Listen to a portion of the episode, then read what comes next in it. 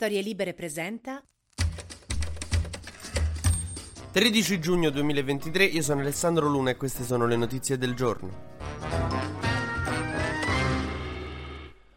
Allora, oggi purtroppo si parla ancora di, tantissimo di Berlusconi e della morte di Berlusconi, quando in realtà ci sarebbero cose molto importanti e serie di cui parlare, tipo non abbiamo ancora bene metabolizzato la rottura tra Luis Sall e Fedez. I giornali dovevano ancora approfondire bene la vicenda, spiegarci che è successo con interviste, analisi. No, vabbè, a parte gli scherzi, insomma, stiamo tutti quanti metabolizzando, parlando, capendo questa cosa qui che è successa, che è morto Berlusconi. Una persona che bene o male a qualcuno piaceva, a qualcun altro no, ma è stata con noi per tanti tanti anni. Un po' come quando mio zio si è tolto un neo dal labbro che aveva fin da quando ero piccolo. Ma vediamo un po' come è stata accolta questa morte. Accolta. Ma vediamo un po' quali sono state le reazioni alla morte di Berlusconi. Diciamo che mi aspettavo più sbrodolature, invece la politica italiana si è tenuta abbastanza su messaggi, non voglio di paraculi, però giusti per l'occasione. Domani ci saranno i funerali in piazza del Duomo a Milano e sarà interessante vederli perché appunto ci sarà il popolo di Berlusconi in piazza, un popolo che nessuno ha mai capito bene come fosse fatto, perché era composto da grandi imprenditori, grandi ricchi, grandi poveri. Ma davvero in queste ore c'è gente, che,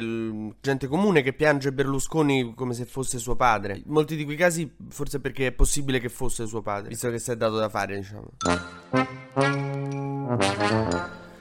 Naturalmente un pensiero che tormenta le menti de, insomma, degli italiani in questo momento è anche che fine farà Forza Italia, perché Forza Italia è un partito che si reggeva quasi unicamente su Berlusconi, sulla sua leadership, e che comunque insomma stava sul 6-8% in media negli ultimi anni, quindi insomma comunque è un pacchetto di voti, sono dei milioni di italiani che votavano Forza Italia. E che adesso bisogna capire chi andranno a votare, se continueranno a votare Forza Italia, anche se insomma la, la successione sembra lasciata in mano alle uniche persone che, che Berlusconi aveva tollerato che rimanessero in Forza Italia, che sono la figlia Marina, Marina, Marta Fascina e Antonio Tajani. Adesso nessuno dei loro tre mi pare in grado di prendere in mano un partito come Forza Italia. Anche perché Forza Italia senza Berlusconi è come Muschio Selvaggio senza Fedez e Luis Salle solo con Martini. Che per quanto fighissimo superstima, però non ce lo vedi, no? A reggere la baracca. E quindi diciamo questo può avere delle implicazioni che possono essere o che tutti i voti di Forza Italia confluiranno in Fratelli d'Italia, nel partito di Giorgia Meloni, oppure questo vuol dire che Salvini e Meloni se li dovranno combattere un po', se li dovranno dividere e questo può avere un effetto benefico in realtà se uno ci pensa. Perché adesso Meloni e Salvini, se vogliono, e Salvini soprattutto perché sta in difficoltà quindi sarà carichissimo, se vogliono rubare i voti di Berlusconi, se vogliono che,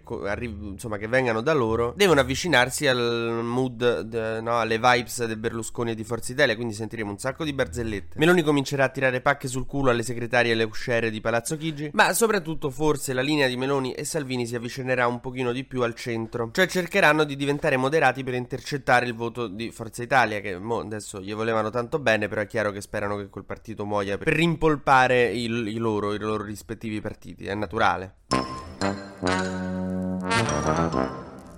Soprattutto si fa strada l'idea del partito unico, è una roba di cui si parlava, che insomma però Berlusconi non aveva mai ben accettato, e che adesso potrebbe concretizzarsi, un partito unico del centrodestra con Berlusconi fuori dai giochi naturalmente. La stessa cosa vale per Mediaset, insomma bisognerà vedere un pochino che cosa diventerà Mediaset dopo la morte di Berlusconi, secondo me non cambierà di molto, però vabbè. Se l'anno prossimo sperate di partecipare al Grande Fratello, vi prego fate un post subito su Instagram così che poi potete dire guardate ho fatto un post ai tempi, eh, ero tanto affezionato vi aiuta al colloquio.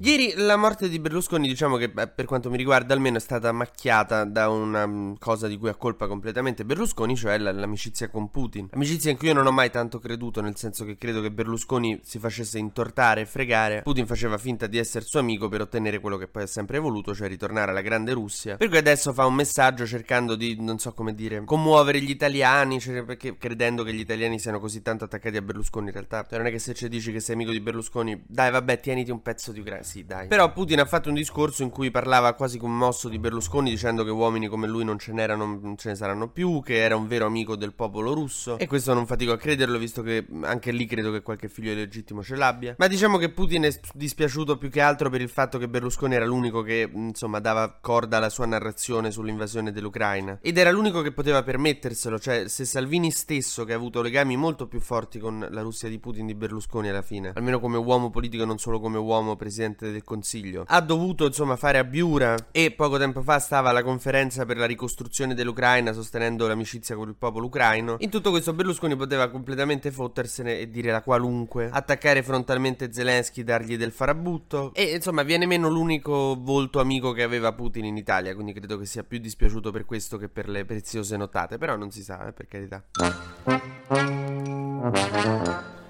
E cogliamo la palla al balzo per fare il solito e consueto giro sugli esteri, perché in Russia le cose non vanno un granché. Il ministro della difesa russo Shoigu ha deciso che tutte le società paramilitari che collaborano con la Russia devono registrarsi e quindi sottostare agli ordini del, del Ministero della Difesa. Perché ha fatto questa cosa? Perché vuole, diciamo, mettere al suo posto Prigozhin, il capo della Wagner, che è la milizia paramilitare che aiuta eh, la Russia di Putin in Ucraina, ma che si scazza continuamente con appunto questo ministro della difesa Shoigu. Quindi c'è stanno loro due che fanno riferimento a Putin ma si odiano, non si possono vedere. Shoigu ha cercato di riportarlo sotto di sé e Prigozhin si è abbastanza ribellato, ha detto che Shoigu è un debosciato, di dirlo alla mamma e di dirlo all'avvocato.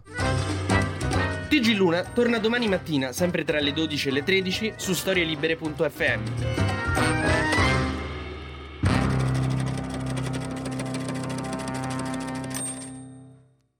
Una produzione storielibere.fm di Gianandrea Cerone e Rossana De Michele.